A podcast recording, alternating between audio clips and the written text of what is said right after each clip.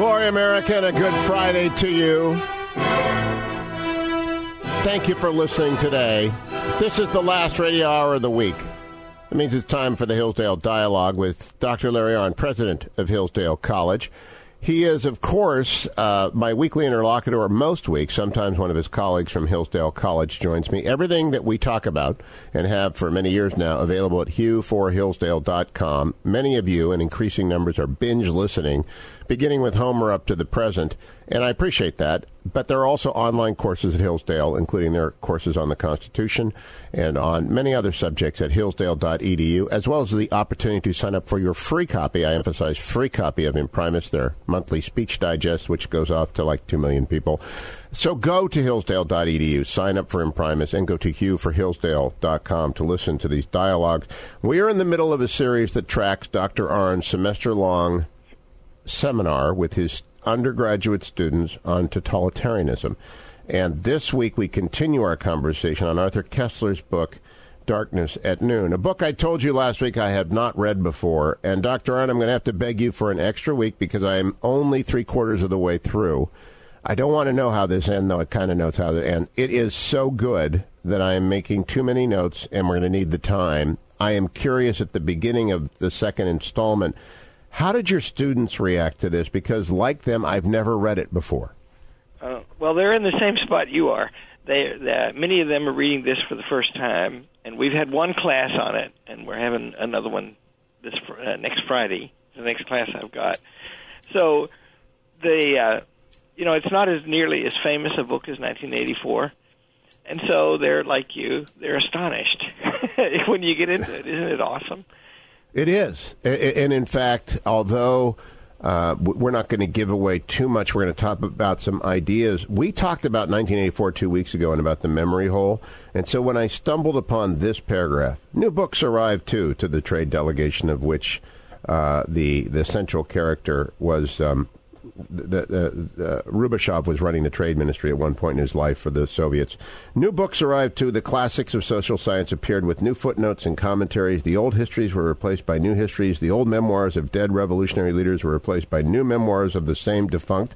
Rubashov remarked jokingly to Arlova that the only thing left to be done was to publish a new and revised edition of the back numbers of all newspapers.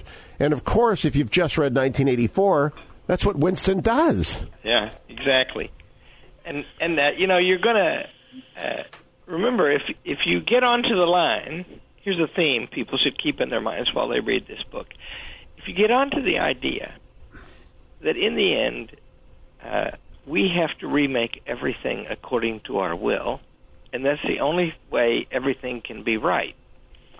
And think of the rebellion that's contained in that. The human life is circumscribed, right? It we we're born, we we we mature, we grow, and then we begin to decay. If there are going to be more of us to take care of us when we get old, this means in our own single lifetime, then we have to have children, and that's a lot of work and decades of work, right? And and so, in other words, human life is dictated by necessity. If you want to get rid of that, you have to set out to remake everything and that takes a lot of power. And you've got to be ruthless in the use of that power. And on the other hand, you're liberated to be useless, ruthless, because what check can there be if your own will is the only thing? And so we see, just as you just point out, right, in 1984 and in Darkness at Noon, we see a fictional picture of societies that attempt even to alter the past and that nothing can be allowed to stand in the way. It's, it's an amazing machinery that is set in motion to do that, and the consequences for orthodoxy are extraordinarily well detailed here. I want to go back and set the stage as you did last week. There are some major characters. There's obviously Rubashov, who's the prisoner. There are his two interrogators, interrogators Ivanov and Gletkin. There are the three witnesses to the memory of Rubashov. We talked about uh, uh, uh, uh, Richard last week, Little Loewy, who you mentioned to me, I've now caught up with in Arlova that I now understand. You had not mentioned um, the monarchist in Cell 402, and you had not mentioned to me Bogrov, the the battleship commander of Potemkin battleship, who show up here. But I, I'd like you to go back over to get people prepared. the differences between Ivanov and Gletkin? Because it matters so much as they interrogate um, Rubashov. Well, the uh, so understand that the that the the, the question you another question you should ask yourself when you read this book is uh, they want Rubashov to confess to something, and why or why not does he do that? So uh, to get this confession from him that they want, there are two interrogators, and the first one is Ivanov, and he's an old friend of uh, of Rubashov, and it emerges that he uh, saved his life one time. Uh, and then the second one he replaces Ivanov is Gletkin. Gletkin is younger. Gletkin is what the revolution has become. They, in a coffee shop, uh, Ivanov and Gletkin have a conversation. Uh, at the time, Ivanov is in charge, and Gletkin is his subordinate. And he says, Ivanov says, a man made of this material, as tough as Rubashov, cannot be made to confess by physical means. Only logic can make him do it. He is in the logical place where he has to do it. Now, I want to say about that that logic is another word for reason. And remember that in 1984, they're trying to make, uh, they, and, and they do make Winston uh, Smith uh, say that two and two makes four, and also two and two makes five. So logic is to be overcome. So Gletkin replies to that, no, that's just talk. His specific phrase is, that's just talk, right? Yeah. Just reason, just logic. Whereas what we know is nature has put a limit on the physical endurance of a person, and we all have it, and that's why he will talk. We will put him past that limit. Ivanov replies uh, uh, to Gletkin, You yourself are famous for having withstood terrible physical uh, uh, uh, harassment, torture, and didn't succumb. And then Gletkin replies, That's just talk. The truth is, I fainted. I passed I out with awake, the candle on my head, yes. if I stayed awake, I would have talked. So one of them says reason, and the other says force. And a lot of the a lot of the novel is a commentary on the relationship between those two things. And you will see several speeches. Maybe we'll read one of them next week because it's near the end, uh, where where uh, the real point of number one and the party, and formerly of Rubashov, the protagonist, is that reason is force. That in the end there isn't any reason. There's only force.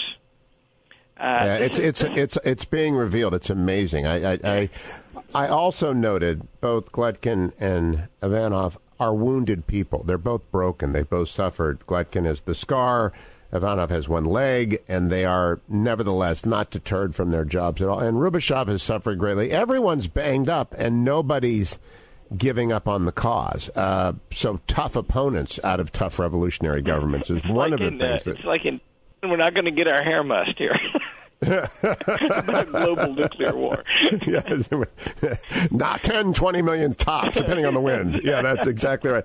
So um, there, the other thing that comes up is this is a, a novel about interrogation and surprising to me, right smack in the middle of it comes crime and punishment. Not the Grand Inquisitor of the Brothers Karamazov, but crime and punishment.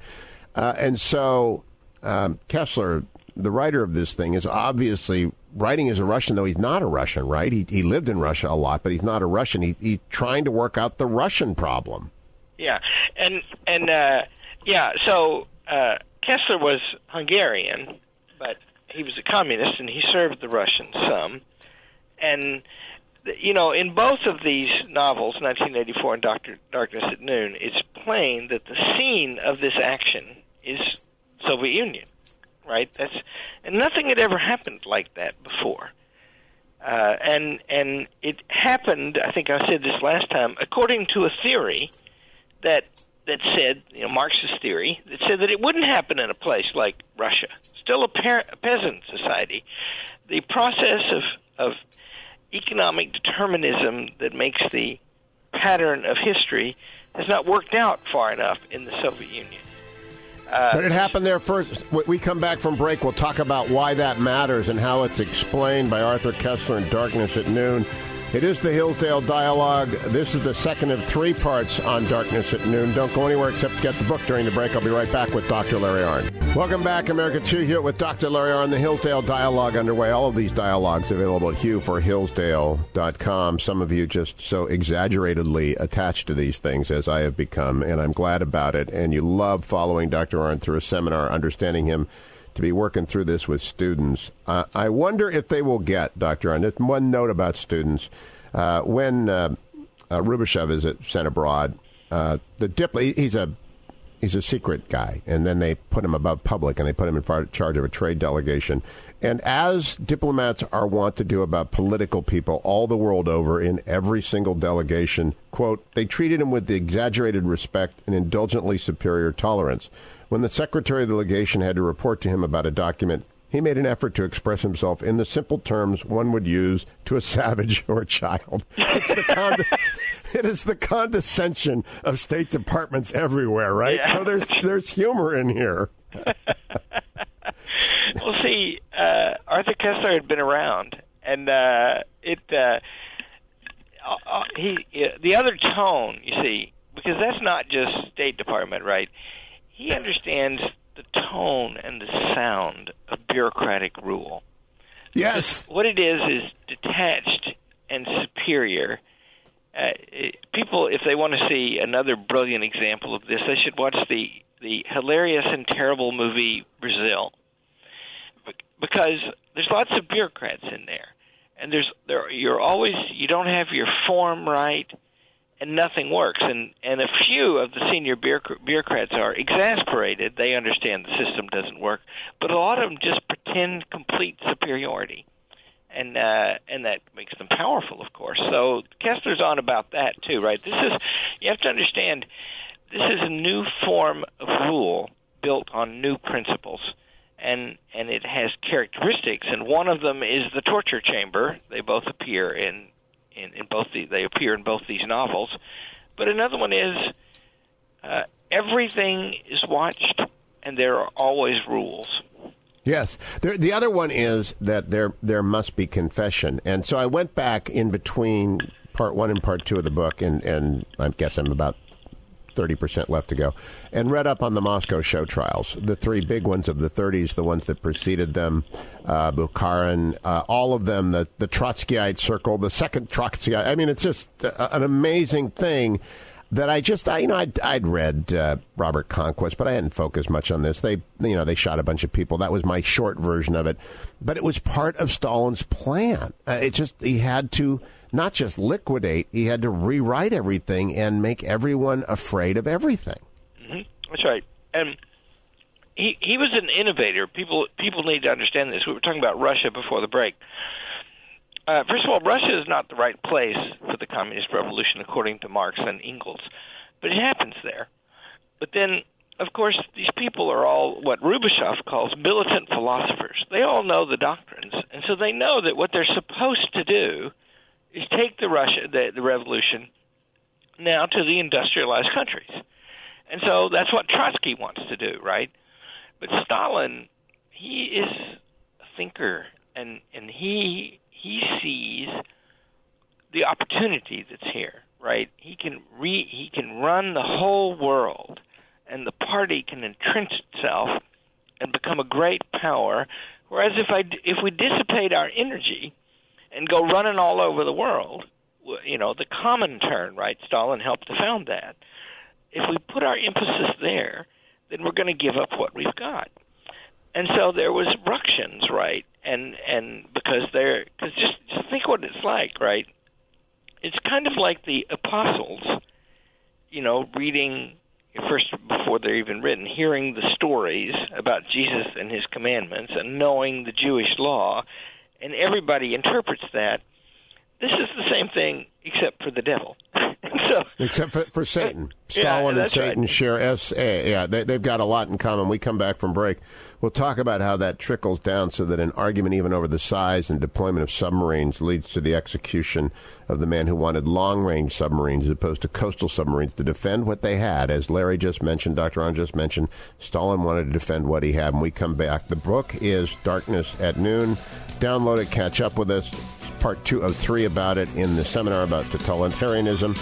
All of them collected at HughforHillsdale.com. We'll be right back. Welcome back, America. It's Hugh here with Dr. Larry Arnn, president of Hillsdale College, hillsdale.edu for all things Hillsdale. And there is much to get there, including your free monthly copy of the Speech Digest Imprimis, all of their online courses, and at HughforHillsdale.com you can binge listen to four years of these conversations. We're talking about Darkness at Noon, magnificent novel, new to me, not new to Dr. Arnn, written in 1940 by Arthur Koestler, about Stalin and the Soviet Union, about the worldwide change underway. It is interesting. Stalin's number one in this book, Dr. Arnn. Um, I imagine that Stalin read it since he did not die for another decade plus. I imagine he read it, and I wonder if he chuckled at details like he kept Machiavelli at his bedside, he ate a cold lunch. Um, he famously set up economists to understand the American Depression, only to announce that it was over the day they put out their their theory as to why the Depression was real. Is there any evidence that Stalin actually read this? Because it would have been amusing to him. I uh, I know of none, and also I think that there couldn't be any. And what I mean by that is that was not the tone around there, right? Uh, to say the least. uh, uh, to see the boss, he was called the boss, not number one. To see the boss with a proscribed book, right, and and and hear him share a joke about that, he was killing people for that all the time, right? Well, then let me ask you about the other great figure of the era, and I don't mean FDR, I mean Churchill. Last week, the Fetching Mrs. Hewitt driving across the country stopped at Westminster College and went to the, on the recommendation of a friend, the magnificent Churchill Museum at Westminster College. Churchill saw all of this coming. He predicted it at Westminster, invited by Harry Truman and the president of the college. Any evidence that he read Darkness at Noon, you biographer of Churchill? No, I know he knew about 1984, and I don't know about Darkness at Noon, but I will I will look that up and tell you next time. Uh, All right, so l- let's return then. By the way, have you been to that museum at Westminster? Oh yeah, yeah, it is it very good. It's very That's good. that's that's good. Let's go back now. Next week we're going to talk Gletkin. I want to talk Ivanov now because at one point Gletkin screws up. He's number two for a time. Ivanov is number one, charged with breaking Rubashov, and he drags this poor Navy guy by, who's an old friend, and he utters out Rubashov, Rubashov, and it haunts him. It screws up the whole deal that Ivanov's got going to try and break uh, Rubashov. And so Ivanov takes a battle, a bottle of brandy and some cigarettes and goes to talk. It's a dialogue. And I thought to myself, my gosh, no one's improved on Plato. Uh, and there's an interior dialogue that Rubashov has with himself and in his diary, but there's this dialogue in the cell, which is an amazing piece of work. So, what uh, um, what Ivanov wants, uh, Ivanov announces in the first hearing, first time he talks to Rubashov, that he's going to try to save his life. Uh, and the means he's going to use is that they've got a lot of proof against Rubashov, and and you need to understand. You'll you'll see this when you read the book, but you need to understand that Rubashov never plotted violence or active resistance against the party, or number one, he just came no longer to believe in it, and that was death. And so what they found was he said things like that to people that he didn't believe in it anymore. He didn't tell anybody to kill anybody or he didn't tell anybody to resist. He opined that he opines, for example, that the leader is the perfect example. Number one is the perfect example of, of our revolution because he has complete and utter conviction in himself, and that's why he's so ruthless and effective. And we cannot overturn him. That leaves the or the party will never overturn him, and that leaves the implication that somebody might go kill him. That's that's that's what they've got on Rubashov, right? The second thing they've got is this: they arrest people. Well, they uh, no, I, I have to start over. They have four people, particular people, two of them are people who were glorious uh, representatives of the revolution, extremely effective in their countries, and Rubashov was the agent to cut them down because the party had changed its mind about something. Uh, in in the second case, Little Loewy, something in the interest of the Soviet Union, right? So the revolution says we can't. The principles of it say we can't let these ships through these communist-dominated ports because they belong to fascism. But Stalin has made his deal with fascism, right? And so they go there and they say, "Let them through." That's why Little Loewy is so discouraged by that. That's why he kills himself. Rubashov is responsible for those two guys. Yep. In addition, Arlova, his lover and secretary, uh, an innocent woman. She used to be described as having cow-like eyes, a kind of and a quiet voice that never really murmurs. She is cow-like. That's exactly right. Yeah, th- and, just no intelligence. And they arrest her, and and she's really only arrested because she's got enemies in their part of the bureaucracy. The two of them, Rubashov and Arlov. He's got enemies. They want to take him down, and people know they're sleeping together. So they arrest her, and she appeals to him for vindication. And what he knows is that it won't help her if he does that. It'll just convict him, and he'll be shot. Yep. So he lets her die. So now, just think of the examples that are laid in his life.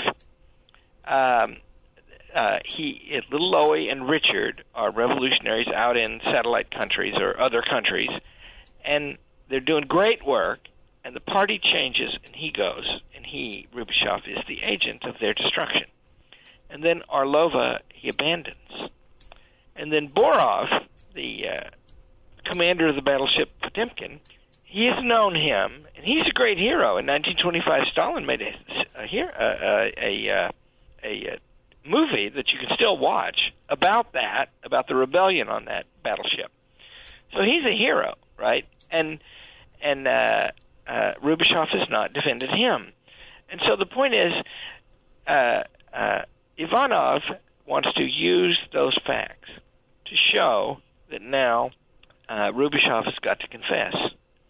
And they are the same facts, by the way, that Gletkin will later use, except with force, exhaustion, light in your eyes, uh, constant um, uh, uh, hectoring for you know no sleep. Uh, so, but Ivanov just wants him to reason through that and say, because Ivanov is, by the way, he he is arrested and killed himself in this thing because Gletkin gets the upper hand over him, but Ivanov is actually guilty of the same thing that Rubashov of is is guilty of, and that is he doesn't believe in the revolution anymore, or he doesn't believe in, in number one in this central dialogue, and it, I think it is almost in the middle of the book, as I can tell. I'm reading it on a, an iPad from iTunes, so I'm not sure if it's in the center of the book as constructed. There is a conversation between Ivanov and uh, Rubashov in his cell with the brandy, which is really about Christianity and its opposition to communism, and it's that's why uh, crime and punishment comes up. That's why Raskolnikov's uh, moral uh, argument with himself comes up. Indeed, it's why Rubashov has a conscience developing, what he calls the interior dialogue, the grammatical dialogue. It's just his conscience is awakening. And I, I am curious if, if you are teaching it that way as an argument between Christianity and secular absolutism. Well, uh, I, I, I, the way I'm, first of all, of course, you can't leave out Christianity. It appears so dramatically here, right? It it uh, um, Ivanov mocks him. Get thee behind me, Satan. You yes, uh, and and and he he's accusing Rubashov of thinking of Ivanov as Satan. And you say that because you're afraid of me. And the reason you're afraid of me is because you think like I do. Uh, get thee behind me, Satana, Apage Satanas, right? That occurs several times. So now, Many first of all, what does that mean? Remember, I've already said these guys in the Soviet Union, they're like the disciples around Jesus in a way, and the uh, and and after Jesus goes, sort of Lenin is like Jesus in this example. And the reason it's not blasphemous is that it's the parallel that exists between heaven and hell, right? uh, everything that is in heaven is also in hell, except God, because Yep. there's a bunch of angels down there, right? And they set up a polity that's rather like the one in heaven, except now just an angel is in charge of it, right? And so these guys have got all these doctrines, universal doctrines, and they're fighting about it constantly. And the presence of these doctrines gives the, gives everyone who's read them some standing to, to debate, right? And that compromises, in principle, the power of number one. But if if number one has the power to say it means this, and that's it forever, except until Yeah. tomorrow. He, he declares it, and it's over. That's right. Until he changes his mind. That's the only way that a human being can have absolute power. And since human beings are changeable, whereas God is not, then they also have to have that absolute power to say finally and forever what everything is, but also be willing, be able to change it. It will, and then Yeah. once they've changed it, it must be finally and forever. and so, I, I I think the indictment of Christianity that that Ivanov creates. I I'll quote him in this dialogue. My point is this: he says to Rubashov, our anti-hero hero. One may not regard the world as a sort of metaphysical brothel for emotions. That is the first commandment for us. Sympathy, conscience, disgust, despair, repentance, and atonement are for us repellent debauchery. They've they've really got to remove the humanity from themselves. I remember you talking about Churchill and the white ants. This is that declaration. You can't have anything that is natural to us. Yeah. And see, to make him believe, to make for Ivanov to make his friend save his life and and uh, repay him for saving uh, Rubashov saving Ivanov's life, to make him uh, to save him, he does have to convert him back to the revolution.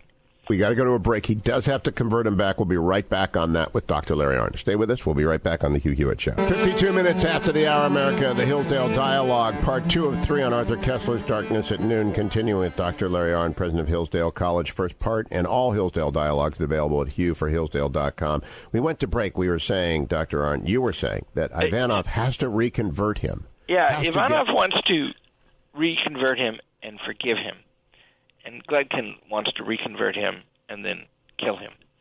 Um, so he, here's the what I think is the clinching argument. And I think this is what you're probably talking about. You, uh, you, he's mocking Saint Rubashov. He says, after a life of sin, that is to say, in communism, he has turned to God to a God with the double chin of industrial liberalism and the charity of the Salvation Army soups.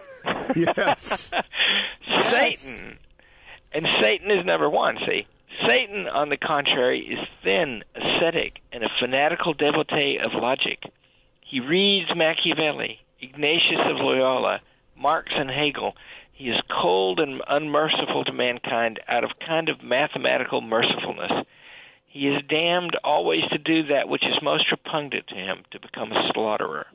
Right? And damned if it isn't persuasive when he talks about the untold millions who die of starvation and famine. Why worry about a few people who are standing in the way of a real paradise? Yeah, It's- and it's a- yeah, that's right. That that's arithmetic. So in other words, That's fairly rendered. Is, genocide is just murder, except multiplied. Right? It's a matter of arithmetic. So- It- It's it's chilling because it, it can actually seduce you in part. Uh, Well- let well- me close by, by mentioning 402. Uh, Rubashov is in cell 404. He's, he's surrounded by in 406 a madman, sort of, and in 402 an aristocrat. And uh, Matthew Dowd, I quoted last week, loves the line that honor is decency uh, without vanity. Uh, what do you make of 402? Why is he there? He's the, he's the old czarist uh, aristocracy. What's he supposed to be doing? Uh, well, first of all, Rubashov, uh, when he announces who he is, Rubashov is surprised and amused. There's a little bit of that left, I see. There's still some of those around, right? That means the revolution has completely uh, succeeded, but it's a reminder of what it replaced, and uh, that that way you can see it. It gives. It, it's not a big part of the novel, except at the Yep. end. By the way, he does find a unity with 402, and that that could be an important point. So you may be onto something big there, Hugh. Uh, we have to think about that. But the the first thing is it gives a backdrop, right? Because we it is to be known by people that this kind of rule, both in Nazi Germany and in the Soviet Union, conceives itself as an entirely new kind of thing and and and a completely encompassing and utterly ruthless kind of thing. Yeah, and it is. It is so cold. It is absolutely so cold and so chilling. So um, here's my last question for this week, and I, I don't know yet, and I don't even want to know if Ivanov turns out to be insincere in his sincere attempt to reconvert, or or just simply trying to get a conviction. I don't know yet, but uh, your students arrive without the omnipresent awareness of Soviet Union and communism that you and I grew up with.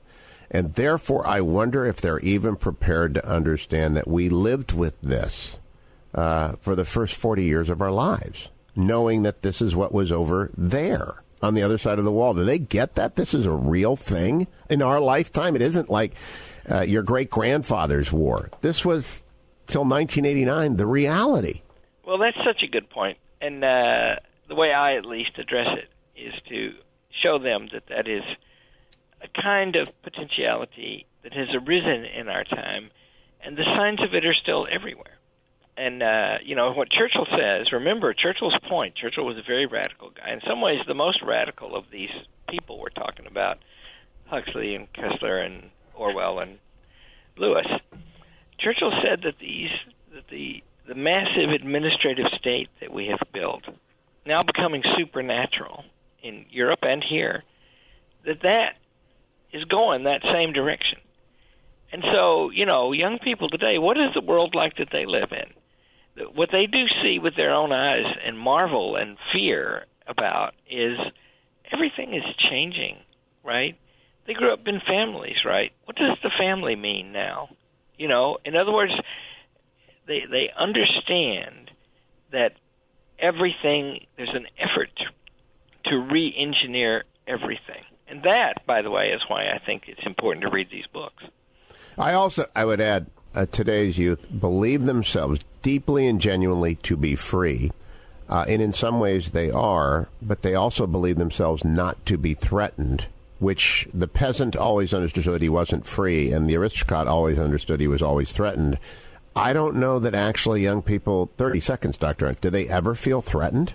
Oh yeah, well they're coming. They're coming to now, right? At Hillsdale they do because we're kind of a minority outfit.